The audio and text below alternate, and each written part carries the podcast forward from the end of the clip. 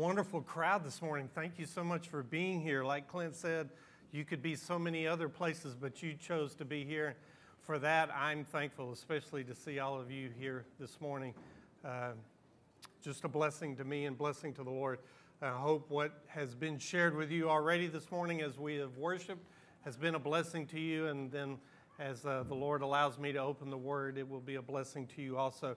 If you have your Bibles, if you'll turn, we'll start in Ephesians again with the third chapter, verse 20, and we'll move from there. Uh, this is actually part two of the sermon that we started last week. That was supposed to be a one part sermon, but uh, the Lord just kind of broke it into two pieces for me yes, uh, last Sunday. So I want to share with you the second half. If you weren't here last Sunday, let me catch you up real briefly. We are uh, sharing about unleashing the power of the Holy Spirit. Uh, this is part of the Unleashed series that we've been uh, sharing with you for the last five to six weeks. We'll finish up next week. I'm very excited to finish up next Sunday on Mother's Day as we will preach to you and share with you about uh, your ability to unleash the power to change generations. Uh, I'm excited um, that the Lord has already laid that on my heart, what I want to share with you next Sunday about how we, as moms especially, but as moms and dads, have the power to uh, change generations. That uh, the Lord gives us that promise in His Word. Uh, I'm living proof of a changed generation, and I'll share a little bit of that with you next uh, Sunday. And many of you will be able to share the same testimony about how you have been the change, or you can become the change to change generations. And so. I look forward to sharing that with you next Sunday. Uh, this Sunday, I want to finish up on how the Lord allows us to have the power of the Holy Spirit, how He has unleashed that power. We've talked about how He unleashed power in us personally and how He unleashes power in the church. This morning, I want to share with you, finish up on how He unleashes the power of the Holy Spirit within our lives. Last uh, Sunday, I shared with you out of Ephesians 3:20 the, the kind of the anchor verse where it says, Now to him who is able to do immeasurably more than all we ask or imagine. And it's according to his power. If you leave that part out, you've missed the whole boat because what we get to ask the Lord is not only to do things for his kingdom, but we get to ask the Lord to do things for his kingdom. And he does more than we even ask or imagine. Some translations use the word ask or dream. So, whatever your dreams are, the Lord is doing more than whatever your dream could be to change uh, the kingdom. Now, all that is uh, coded in the caveat that it's according to His power, it's not according to your power.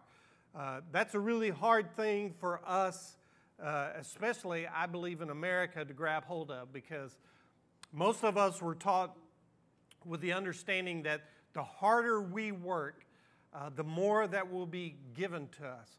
I was watching the Kentucky Derby yesterday, and one of the horses that was running was named after Usain Bolt. And uh, the owner of that horse, uh, I, I, watched a little bit of his story. It was fascinating because he only had a high school education, uh, but his uh, grandparents and his parents told him that if he worked hard, he could do anything he wanted to do and he could accomplish anything that he wanted to accomplish. And sure enough, he, he started off as a, a laborer in the shipyards in Miami. And as he worked his way as a laborer in the shipyards in, in Miami, he saved money and he began to, to, to build things. And one of the things that he began to concentrate on was building scaffolding and he uh, put together enough money to purchase a scaffolding company that puts the scaffold up next to the Navy ships that come into port in Miami so that they can rework the ships, that they can do all kinds of maintenance on them. And over the years, as his company grew and he began to get government contracts and he began to build the scaffolding for the Navy, his company grew to such an incredible extent that he was able to sell just a portion of the company. He still owns the majority stock in the company, but he sold a portion of the company for $78 million. And he took some of that money and he bought a horse, and the horse ran in the Kentucky Derby yesterday. I think he finished third or fourth. I know he didn't finish first. But the story reminds me and helps us all to understand that we all have built within us, especially if we've been raised uh, by parents who have instilled uh, those kind of values within us to work hard. Um, you know, work as hard as we can because good things happen to those who work hard. But here's the problem when we translate that into kingdom work. When we translate that into kingdom work, we tend to think, well, if I work really hard, then God will bless me. And what Scripture teaches us here has nothing to do with that. What Scripture teaches us here is that if we pray to the God who loves us, the, the one true God, the God of the universe, the God who sent his Son, Jesus Christ, and we pray for kingdom things, then He'll give us more than we even dreamed or imagine, but it will all be according to His power, not our power. So we, we have to come to the conclusion, we have to come to the understanding that we're, we're going to remove ourselves from the equation. The only part of the equation that we're a part of is praying to God Almighty that He would do great things for the kingdom. So, understanding that and understanding that, that the power of the Holy Spirit, in fact, if you turn back to Ephesians, the first chapter, we went here last week, but Ephesians, the first, uh, first chapter, in, in the 19th verse says, And his incomparably great power for us who believe, that power is like the working of his mighty strength. So here we go again. We're talking about the power of Christ. In, in the scripture in Ephesians 1 19 says it's incomparable power. It's, it's not that we can even understand or, or get a grasp of, uh, because it, it's a power like we have never seen before. I was um, working uh, or watching the air conditioning uh, guy work uh, the other day. And uh, in, in an air conditioner, uh, there, there's a, a piece of equipment called a capacitor. And if I understand correctly, the capacitor stores power so that when the air conditioner compressor kicks on, it releases that power because it needs more power than just what's coming through, through the plug. So, this capacitor is, is a piece of equipment that stores power so that it can exert power. And it's more power than the plug is bringing. The reason I know this is because when I was watching the guy working on the air conditioning system, he was changing out the capacitor because he said the capacitor is bad. And he said, You can always tell when the capacitor is bad because it's swollen a little bit. And he said, All that power over all those years kind of works on it and it swells up a little bit and then it, it will stop working. And so your air conditioner won't kick on. And as he was taking it off, I could see him being very careful removing the wires from it.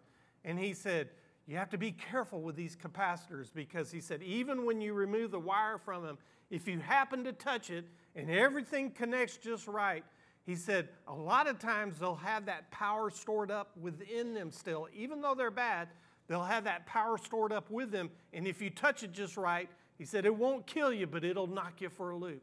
And I thought, that's why I called you to change the capacitor instead of me. Now, that is the kind of power that I think is kind of being referenced here in Ephesians, the first chapter, and also Ephesians, the third chapter, when Paul's praying because he's talking about that power that we don't completely understand and, and we don't get. And, and if we touch it, it, it will knock us for a loop. But the great thing is, is it's not for us to be knocked for a loop, but it's, it's what God promises us that He'll use that power to change His kingdom when we pray. So that's, that's the incredibly good news here. Now, here's kind of the caveat that I led into last week with that understanding and, and knowing that that power is available to you and me, the question becomes what, what do we use that power for? What, what is that power given uh, to us to do? And, and we know it's given to us to pray for change in the kingdom, but there, there's different things that that power, when we pray, allows us to do within the kingdom. And what I spent all last Sunday sharing with you, which was my first point, was that it's, it's that kind of backwards anomaly that nobody wants us to, nobody wants to think about. Because when we, when we talk about the Holy Spirit, um, every, everybody's minds always goes to Romans 12 and 1 Corinthians 12. And I'll reference those in just a minute. But it, it's what I always call the showy power. Um, it's, it's the gifts of the Spirit are listed in both those chapters in the New Testament. And, and, and it's, it's the gifts that some will even say, well, if you don't have this power, then you may not be saved. Uh, they'll say, um, you know, if, and, and you, you need to just understand this because it's, it's not doctrinally true. But there are some who preach the gospel that says, unless you speak in tongues, you aren't saved. Because that's the proof of the power of the Holy Spirit in you. And, and that is, is not doctrinally sound. There's no evidence of that within the scripture. The evidence is that it, it's one of the gifts. And you can get in a big discussion, we'll do that probably someday, about whether that's a, a gift that's faded or whether that's a, a gift that's still available to us. But here's where I want us to circle and land this morning. The problem is, we always want to talk about those gifts that the Holy Spirit gives and the power that the Holy Spirit gives. That's that flashy, showy power.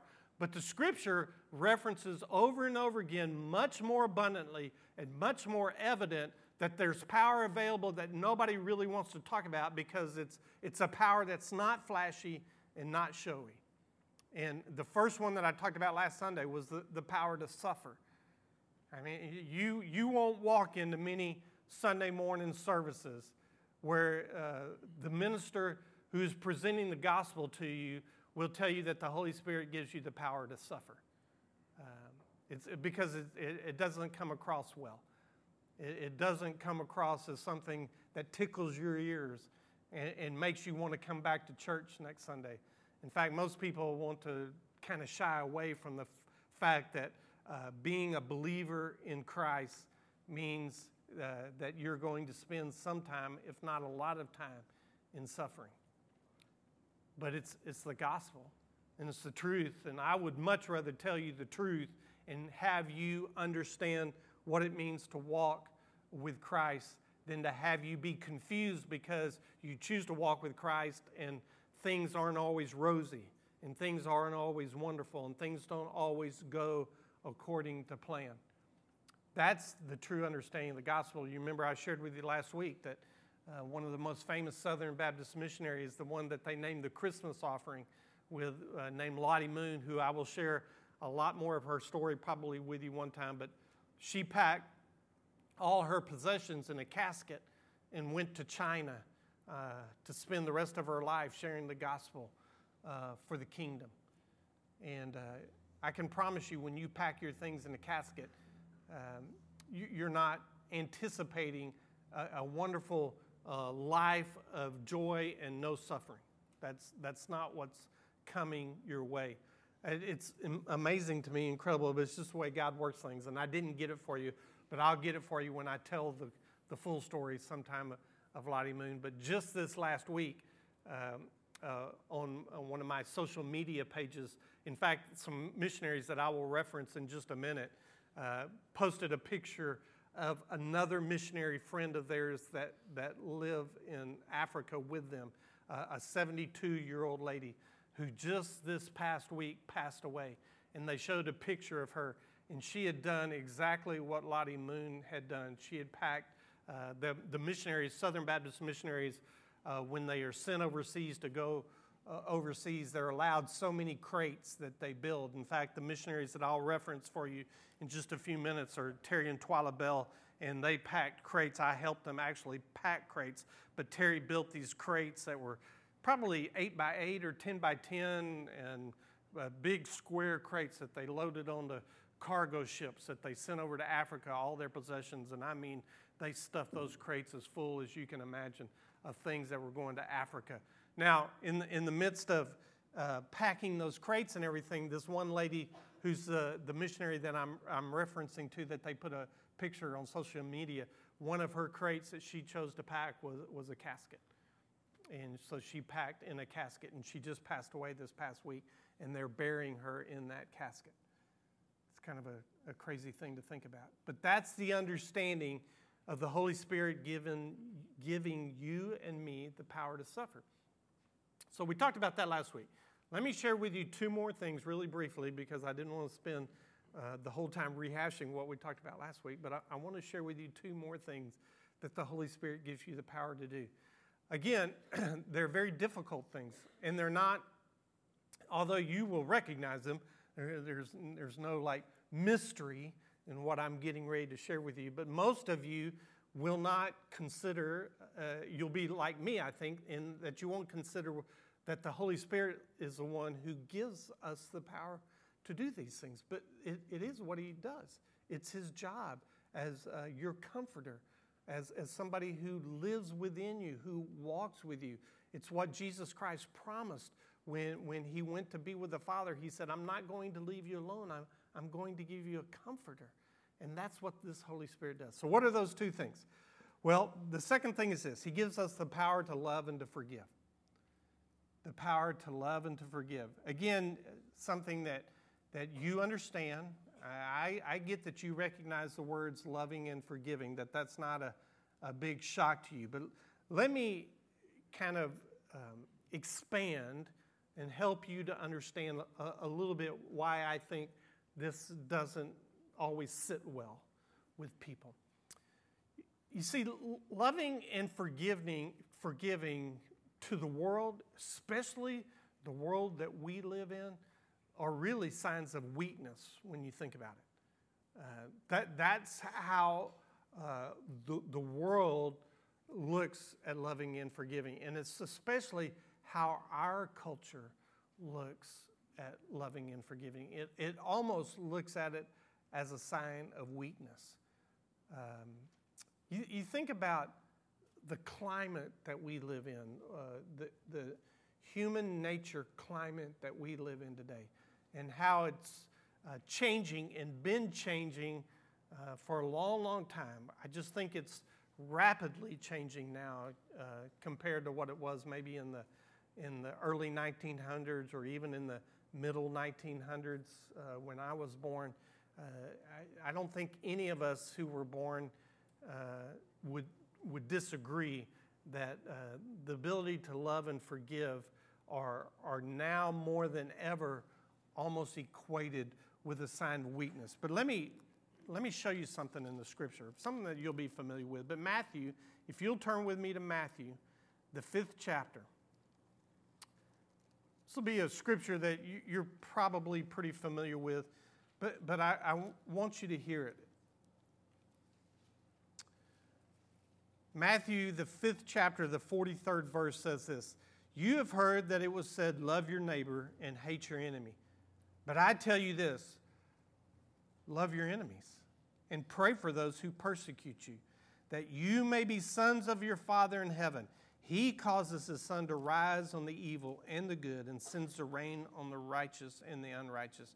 If you love those who love you, what reward will you get? Are not even the tax collectors doing that? And if you greet only your brothers, what are you doing more than others? Do not even pagans do that. Be perfect, therefore, as your heavenly Father is perfect. So, this is the Lord, and He's telling us that if we're going to separate ourselves out from the world, if we're going to be different than the rest of the world, then we're going to have to do some things differently. And, and a couple of the biggest differences that we can proclaim as believers is if we love those who do not love us, if we love our enemies, and if we forgive them. I, I, I'm overwhelmed at how easy that is to say and how difficult it is to do. I, I, would love to be the guy who sits in front of you and says, I've done this so many times, it's so simple. Everybody, why don't you just get on board and do what I do? But I'm telling you that I struggle to love those who don't love me. And I struggle even more to love those who hate me. You know, I, I think I've told you this before, but it, it wasn't until I was about 26 or 27 that I realized that there were some people that didn't like me. Not only did they not like me, they hated me. And boy, that, that hit me, hit me bad. I, I think I told you about a, a lady at the church that I previously worked at that one time I was doing a fundraiser for camp, and she came to me and said, Nobody's going to give a penny for your kids. Nobody cares about your kids going to camp. You're doing it all the wrong way. And boy, I tell you, I lit up and I went, I went crazy with inside myself. I, I, I was just so angry and brokenhearted. I mean, my, my feelings were hurt too. Uh, I, I, went home and told Laura, you know, it's, I mean, I, I take no pleasure in saying this, but I, I went home and told Laura I, just assumed that lady would go dead. I mean, she was old, and I was ready for her to go to be with Jesus, and that would have been just fine. You know, she, as far as I was concerned, she had lived long enough, and uh, we didn't need her anymore. And you know what the Lord did? Yeah, re- remember, well, you, you wouldn't know this, but when, when that happened, I was 27 years old. And I thought she was old and ready to go meet the Lord, and she was probably in her late 50s. You know, that's what. In, in my mind, I thought she had lived long enough and she was ready to go meet Jesus. You know, you, can, you understand how my thought processes have changed now, but I, I really was. And you know what the Lord did? This, you can ask Laura, this is gospel truth. That lady lived to be 90 something years old. And I had to deal with her almost every Sunday. Almost every Sunday. But you know what the Lord did to me? The Lord said, You just need to change. It's not her. You're worried about her changing, and you need to change. You're the one that needs change. And so I did. I, I tried my best. L- listen, it, it, wasn't easy. Um, I, I used to uh, avoid her in the hallway. I used to I used to do everything I could not to have to deal with her. But then one day she passed away, and Laura said, Are you going to go to her funeral? And I said, Are you kidding me? You want me to go to her funeral? And Laura said, I was just asking.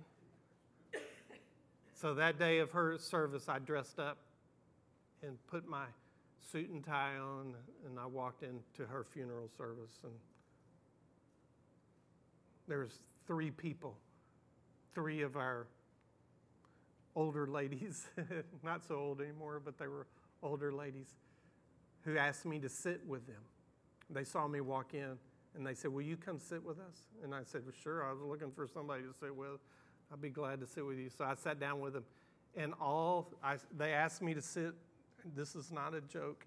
They asked me to sit in between them, and so I had one older lady on this side and one older lady on this side, and both of those ladies put their arms around me, and this is exactly what they said to me. They said, "We know you don't want to be here, but we're thankful that you're here." Because you're showing the love of Jesus well, that hit me hard. Hit me really hard because I'm not sure that I had shown the love of Jesus much to anybody when it came to that lady for the last 20 years. But there's no doubt in my mind that what the Lord said in Matthew, the fifth chapter, applied to me. And I'm not sure I did it very well, but I know I'm supposed to do it. And this is the deal that you're supposed to love your enemies and you're supposed to forgive them. And the reason you're supposed to do that is because pagans don't do any different. You see, if I was talking to the graduating class of Stephen F. Austin and was saying to them, hey, when somebody treats you wrong, you treat them wrong. That's how you're going to do better in business. You know, or somebody messes with you, you mess right back with them. You walk over whoever you need to walk over. You do whatever you need to do to climb to the top so you can get to the top of the corporate ladder and do whatever it takes to get there. And most of them would go, That's exactly what we need to do. But the problem is, that's what pagans do. Pagans are non believers. So if we're going to separate ourselves out, we have to be different than non believers. That's what Scripture tells us. That's what Matthew 5 40 is all about. That's why the Lord said, and this is what you need to catch. It's why the Lord said, Be perfect like I am perfect.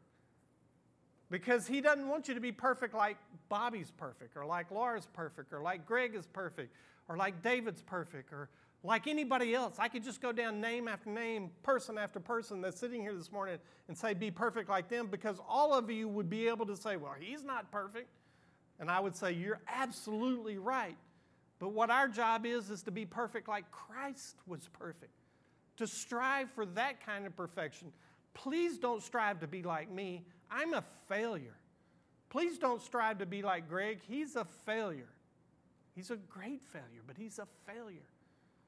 Please don't strive to be like Clint or Leslie or Abby or Anna or anybody else. Strive to be like Christ because He's perfect. And then hopefully we'll separate ourselves out from what pagans look like. Remember, I told you about Terry and Twyla a few minutes ago? Terry and Twyla are missionaries in Africa.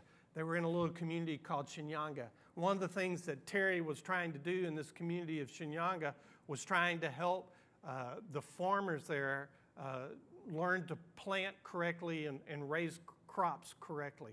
But one of the other things he was trying to do is trying to teach them how to raise cattle and how to raise cattle correctly. Uh, Laura and I had the, uh, the privilege, and I, have been many times, but Laura has been several times, uh, but to get to go to Shinyanga and get to, to work with Terry and Twyla in the, the midst of their um, uh, teaching and, and loving on people in, in the community of Shinyanga. Uh, it wasn't too long after we'd been there one time that we got an email from Terry. Uh, Africa is very different. Uh, you can imagine that culturally, everything's very different. Uh, they certainly don't have all the modern things that we have and all the things that we do. You, you understand that. And one of the things that most uh, missionaries in, in Tanzania, where uh, Shinyanga is, and in Kenya and some of those uh, developing countries, is uh, when, when the missionaries get there, they'll, they'll employ a, a, night watchman, somebody who watches the property while they're asleep at night because they don't have alarms and security systems, and, and, and just some crazy stuff can go on. So you can imagine having a night watchman. Almost every missionary that I've ever visited in Africa has somebody who watches the property 24 hours a day. It's kind of a, a, a cultural norm there. So we get an email from Terry and Twyla after we've been back for a few weeks, and Terry says the night watchman slept during his watch, and somebody came and stole 30 head of cattle, all their cattle from them. Not like we would have done. Not, not like uh, backing up the trailer with the four wheeler and the four wheel drive and herding up the cattle, putting them on a trailer, and getting the heck out of Dodge. They literally walked in, opened the gate, and marched them down the road and, and stole them, took them into town, and then walked through town. Moving that slow with all those cattle, even though they did it in the middle of the night, by the time they got into the outskirts of another town, uh, that was not too far away. Well, actually, it was Shinyanga. Terry and Twyla lived out of Shinyanga, but they marched these uh, cattle robbers, marched the cattle through Shinyanga and then out the other side, and were taking them to another town where they were going to sell them. Well, in, the midst of doing that, when Terry woke up and found out all his cattle had been stolen, he jumped in his truck and started trying to track down what had happened, and they started uh, talking to people as they went down the road and found out where the cattle had been marched and that they'd been marched through Shinyanga and out the other side, and they were in another town. And, and Terry explained to me later, but I didn't know it at the time. But Terry was going as fast as he could to try and catch the cattle, cattle not for the cattle's sake, but for the, the thieves' sake. And the reason he was trying to catch them for the thieves' sake is because when he finally got to the town where the cattle had been stolen, they had captured the man who had stolen them.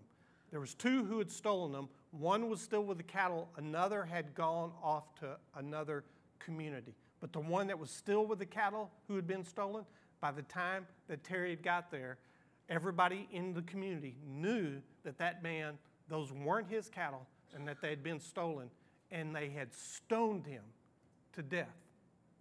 Now, this isn't, I'm not telling you a story from 1900. I'm not telling you a story from 1800. I'm telling you a story from 2000 and something, where they had captured this man. And in Tanzanian law, if you capture somebody who's stolen cattle, they stone you to death. Uh, th- that's the justice system. Sometimes I wish we kind of had that same justice system. But that's the justice system in Tanzania. And that's why Terry was going so fast to try and, and catch up with him. So he found out where the other man had gone and he drove as fast as he could to the other community and they had the man ready to be stoned there. And he intervened just in time to save that man's life. And the way he saved that man's life is to stand in front of all the people there and exclaim that he forgave him for doing what he had done. Now, that's the scriptural understanding of what I'm talking about that's going on here for you and me, that the power of the Holy Spirit gives you and me. Not only does the Holy Spirit gives us the power to forgive, but gives us the power through forgiveness and love to change somebody's whole future. This man who stole the cattle had his whole future changed because a believer was willing to forgive. That's what the power of the Holy Spirit does for you and for me.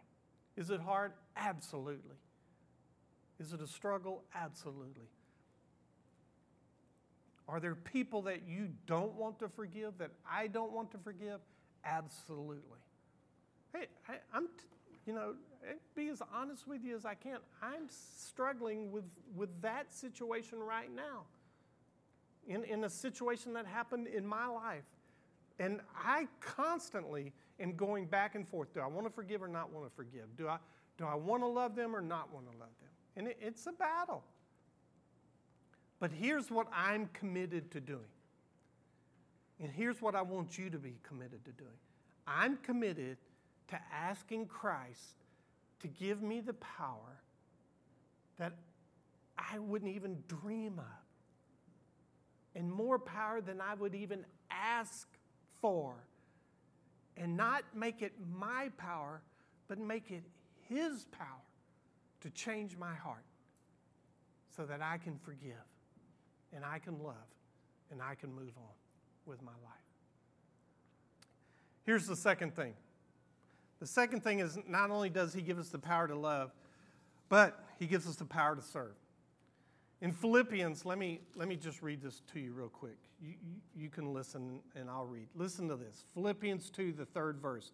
Do nothing out of selfish ambition or vain conceit, but in humility consider others better than yourself. Each of you should look not only to your own interests, but also to the interest of others. Your attitude should be the same as that of Christ Jesus. Here we go again. Not only do you find it in Matthew, but not only you find it in Philippians, but you'll find it in almost every book in the Bible. Is when you're trying to change and you're trying to be different than you are, it should always be Christ is the example. Always. Christ has to be the example. The power the Holy Spirit gives us is, is not for your own good. Remember what I told you in, in, in 1 Corinthians 12 and in Romans 12? You, you find the gifts of the Spirit, and so many people want to equate that with this is for me, this is for my good. But if you look at, if you look at uh, 1 Corinthians 12, when it lists the gifts of the Spirit, it, the caveat that's given there is the, the word common good. That you are given those gifts for the common good, which means putting it all together. So when you bring your gifts to the table, uh, the gift to love, the gift to forgive, uh, the gift to serve, uh, the gift to, to suffer, you, you're doing that not so you can stand up in, in front of everybody and go, Look what I did, but you're doing it so that you are bringing common good to the body of Christ. Let, let's take that and extrapolate that for a second. So, Clint is really good at forgiving, and all of a sudden, Laura's really good at forgiving, and Hannah's really good at forgiving, and David's really good at forgiving, and, and Wade's really good at forgiving. And all of a sudden, what happens is we're all walking into a congregation where we're a body of believers, and we're all going, Oh man, we're, we're a forgiving people. And what does it make you want to do? It makes you want to forgive because you see the good of what happens when we forgive. You see the joy that happens when we forgive. You see the same thing with service. If you choose to serve, then other people want to serve. It, it's, it's crazy. It, listen to me when I say this. In the kingdom, power, listen to me, it's important that you hear me. In the kingdom, power is not measured by prestige or position or wealth, but power is measured by service. So think about this. Who, who do you think is the most powerful person walking in Christian ranks today? Who's the most powerful living person? You know, if we'd have said a few months ago, you might have said Billy Graham. Now, I get that. And now you might say, well, it's Franklin Graham, his son. Or you might say it's Joel Osteen because 20,000 people go to his church. Or you might say, well, it's Andy Stanley because his dad's name is Charles Stanley, and Charles Stanley is famous, and Andy Stanley's built a big church in Atlanta. If you're a college student, you'd probably say, oh, Louie Giglio. Louie Giglio, he's, man, he is powerful. Or you might say, man, I, I'm just trying to think, I don't even know who this is. I was trying to think who's the richest Christian person in the world, you know. And it's not me, it's not you, because if it was, we'd paid off the debt already. But so, uh, but you, uh, you can imagine this if, if there was somebody who was given millions to the church, especially, and this happens, you know this happens, but there, there's some congregations uh, where people give a whole lot to the church, and because they give a whole lot to the church, they think, well, I've got a lot of power because I give to the church. And so, you know, I want the sanctuary named after me, or I want it to be built this way, or I want this, or I want that. And, and because they have the money, they think they wield the power. Or because they have the famous name, they think they wield the power. Or they have the prestige, they wield the power. But Scripture is clear over and over again that if you really want to be powerful, then serve somebody. You know the You know the most power that we display on a regular basis? And I'm talking about us as a congregation, us as a body of believers, and you personally, because a lot of you have done this. But you want to display some power? Let's go put some tennis shoes on some kids' feet in August at Glory Gang and wash their feet and put some new socks and some new tennis shoes and say, Go to school in the name of Jesus with new shoes.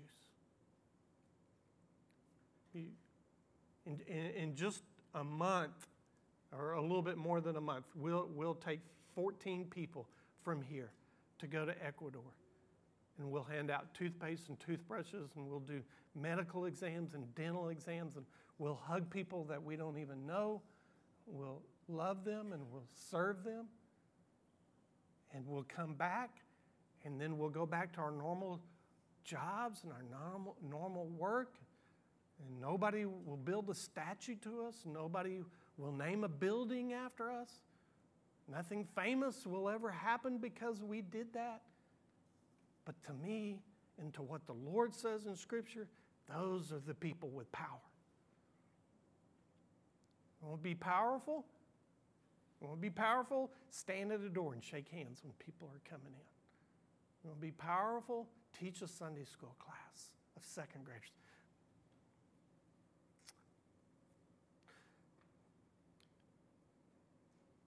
I just got overwhelmed. But you need to know this. In, in just a second, we're going to baptize. There's a young man named Hayden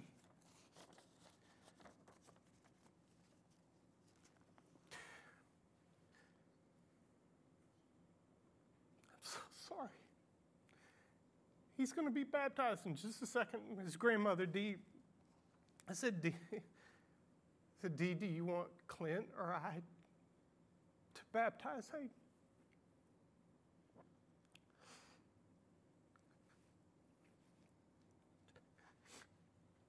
She said, no. He'd like Kyle Ivy to baptize him. Kyle's his Sunday school teacher.